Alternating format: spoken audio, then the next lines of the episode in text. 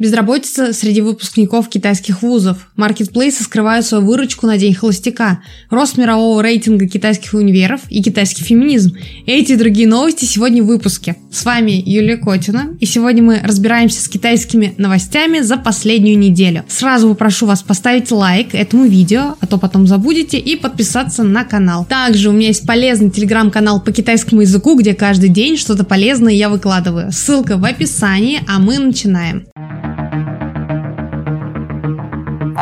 Безработица в Китае за 10 месяцев 2022 года составила более 5%. Не то чтобы это много, например, в России, если верить официальной статистике, это 4%, а в Индии почти 8%. Но в Китае нужно чем-то занять почти полтора миллиарда человек. К тому же, по плану по борьбе с безработицей в 2022 году этот показатель должен составить не больше 5,5%. А также это все последствия драконовских методов борьбы с Китай в этом явно перегибает палку без видимой на то нужды. А страдает в первую очередь, конечно же, малый бизнес, который на минуточку обеспечивает рабочими местами почти 80% трудоспособного населения. Но главное, вырос процент безработицы среди молодежи. Сейчас спрос на молодых специалистов упал на более чем 12%.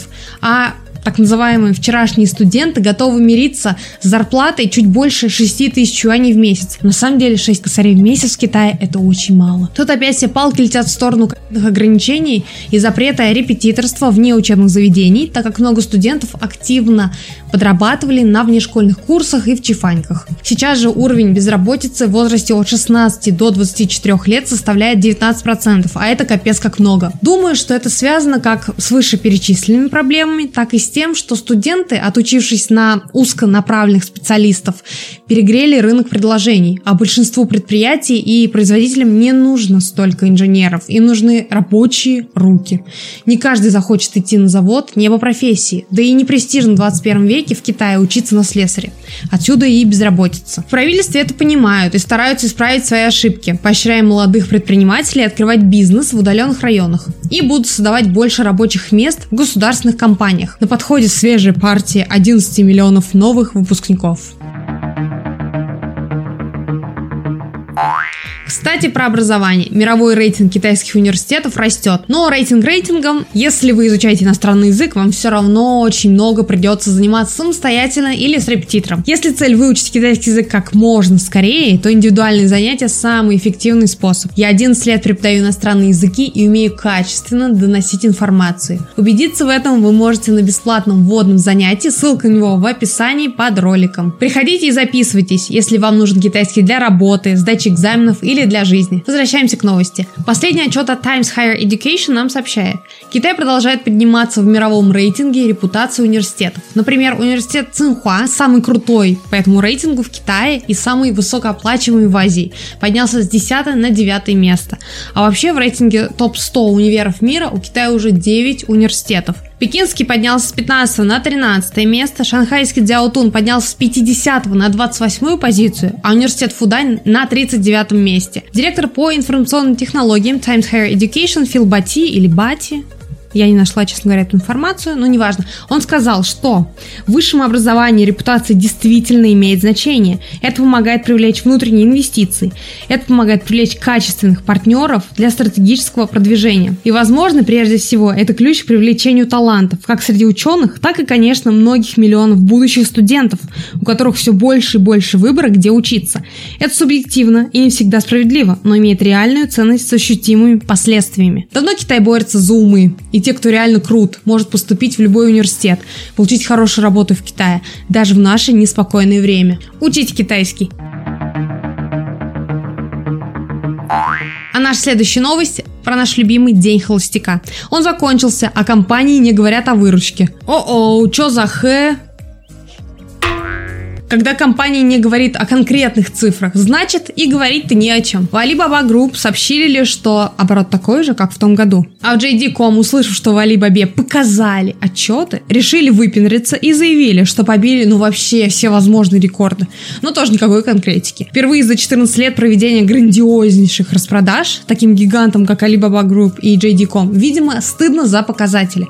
Конечно, есть еще надежда, что Alibaba на следующей неделе подаст итоговый отчет, и мы узнаем знаем цифры, но это не точно. Если сравнивать с прошлым годом, то продажи в том году достигли 540 миллиарда юаней. В этом году, возможно, низкие показатели продаж из-за ограничений в организации мероприятий с участием знаменитостей, грубо говоря, слабые рекламные кампании, локдауны, которые усложняют логистику. Кстати, знаменитые китайские стримы, которые проводились на 11.11 .11 и на которые делали ставку продавцы, посмотрели около 300 миллионов человек. Как бы то ни было, я думаю, что компании это переживут, сделают выводы, и в следующем году площадки отчитаются еще какими-то нереально огромными суммами выручек.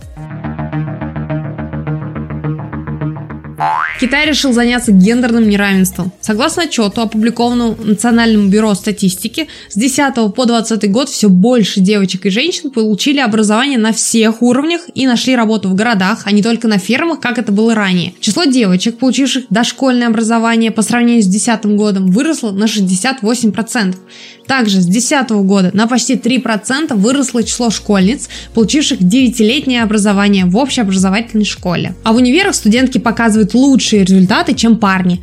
С 2010 года студенток стало больше на 54%. Воу, интересно было бы посмотреть подобную статистику и в других странах. Неужели и правда такой гендерный разрыв в мире? Кстати, сами же учителя по старинке оценивают парней выше по всем канонам гендерных стереотипов, считая их более умными и талантливыми в точных науках, например, математики или физики. Подобные гендерные установки не только влияют на успеваемость девочек в классе, но и плохо сказываются на их самооценке и развитии. Последние годы Государственный совет проводит различные курсы, особенно в удаленных районах, по вопросам гендерного равенства, как для учеников, так и для преподавателей. Кроме того, работодатели не могут устанавливать гендерные ограничения на поиск сотрудников.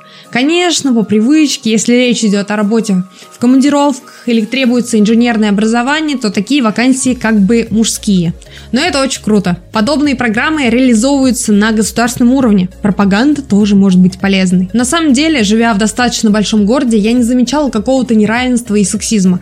Но может быть, мне повезло. Я знаю, что подобная проблема распространена по всему миру. И я рада, что Китай стал на рейсы феминизма. Да у меня есть много примеров с моими студентами-парнями, которые, честно говоря, не хотели учиться и добровольно уходили в армию. Напомню, что в Китае она по желанию длится два года и с хорошей зарплатой. А студентки же вообще все максимально старались учиться и были отличницами. А что думаете вы по этому поводу, напишите в комментарии. У меня осталась парочка интересных новостей, которыми я хотела бы поделиться, но и говорить там особо не о чем. Но я буду. Первая новость, короткая. Сбер планирует открыть филиал в Китае. Сейчас ведутся переговоры с Народным банком КНР.